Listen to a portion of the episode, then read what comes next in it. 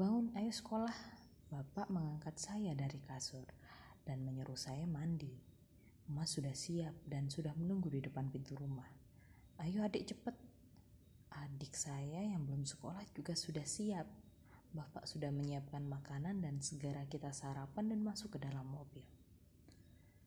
Masuk sekolah hari pertama di TK Kunto Mekar. Dada saya berdegup kencang. Saya bocah kecil, cerewet, dan sombong ini tidak memiliki cukup keberanian untuk mampu bersekolah. Saya harus sendirian di kelas tanpa bapak dan ibu. Hari pertama di sekolah tidak akan menjadi sesuatu yang istimewa, di mana saya akan ditunggui di hari pertama duduk di kelas. Itu merupakan suatu hal yang mustahil. Bapak harus bekerja dan ibu juga harus bekerja.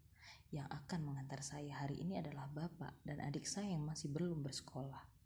Ini sudah pasti, saya hanya akan diantarkan sampai dengan di depan gerbang taman kanak-kanak dan lalu ditinggal.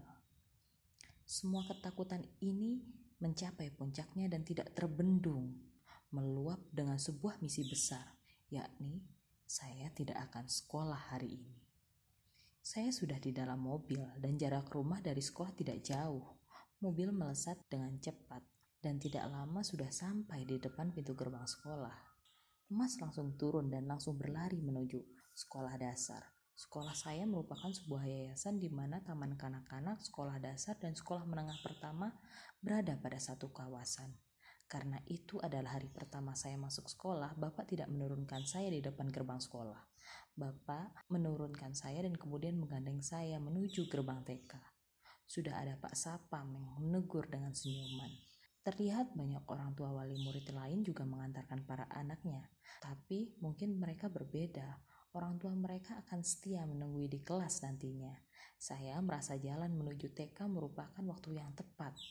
Waktu yang tepat untuk memulai aksi nyata, menangis dan merengek, tidak mau sekolah. Bapak mengangkat saya paksa dan membawa saya ke depan gerbang TK. Ibu guru sudah menunggu di sana. Tangisan saya mulai memperoleh energi lebih, di mana ketakutan semakin mampu menaikkan volume tangisan saya. Satu yayasan gempar, semua mata tertuju pada saya. Anak sekolah dasar, anak sekolah menengah pertama keluar dari kawasan mereka masing-masing dan mendekati asal suara. Bapak berusaha memindahkan gendongan pada guru dan langsung balik badan meninggalkan saya Seketika saya berusaha melepas dari gendongan guru dan saya mencoba berlari ke arah bapak. Semua mata tertuju pada sumber tangisan. Saya sudah merasakan sakit pada bagian tenggorokan dan saya merasa harus mengupayakan misi tidak sekolah ini. Tangisan semakin keras dan tiba-tiba plak bapak memukul pipi saya.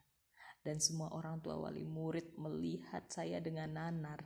Tangisan terhenti dan bapak memutuskan membawa saya pulang ke rumah. Saya tidak merasa sakit, namun bahagia. Misi saya berhasil. Bapak harus segera bekerja dan menghabiskan waktu lama dalam aksi saya yang, yang tidak ingin sekolah ini. Sampainya di rumah saya kembali bermain dengan adik saya. Uh, untuk masalah esok hari harus sekolah. Esok hari ya esok hari. Misi saya besok mungkin jalan tenang dan masuk ke kelas Sejak hari itu saya sadar bahwa saya hidup di dunia. Pukulan Bapak menyadarkan saya bahwa ada saat saya harus sadar bahwa saya hidup di dunia. Bahwa ada saat saya harus ditinggalkan sendiri tanpa Bapak dan Ibu. Hal itu harus dilakukan dan kisah itu mampu saya ingat dengan jelas dan hingga saat ini semua wali murid yang melihat peristiwa itu mampu mengingat muka dan tangisan saya.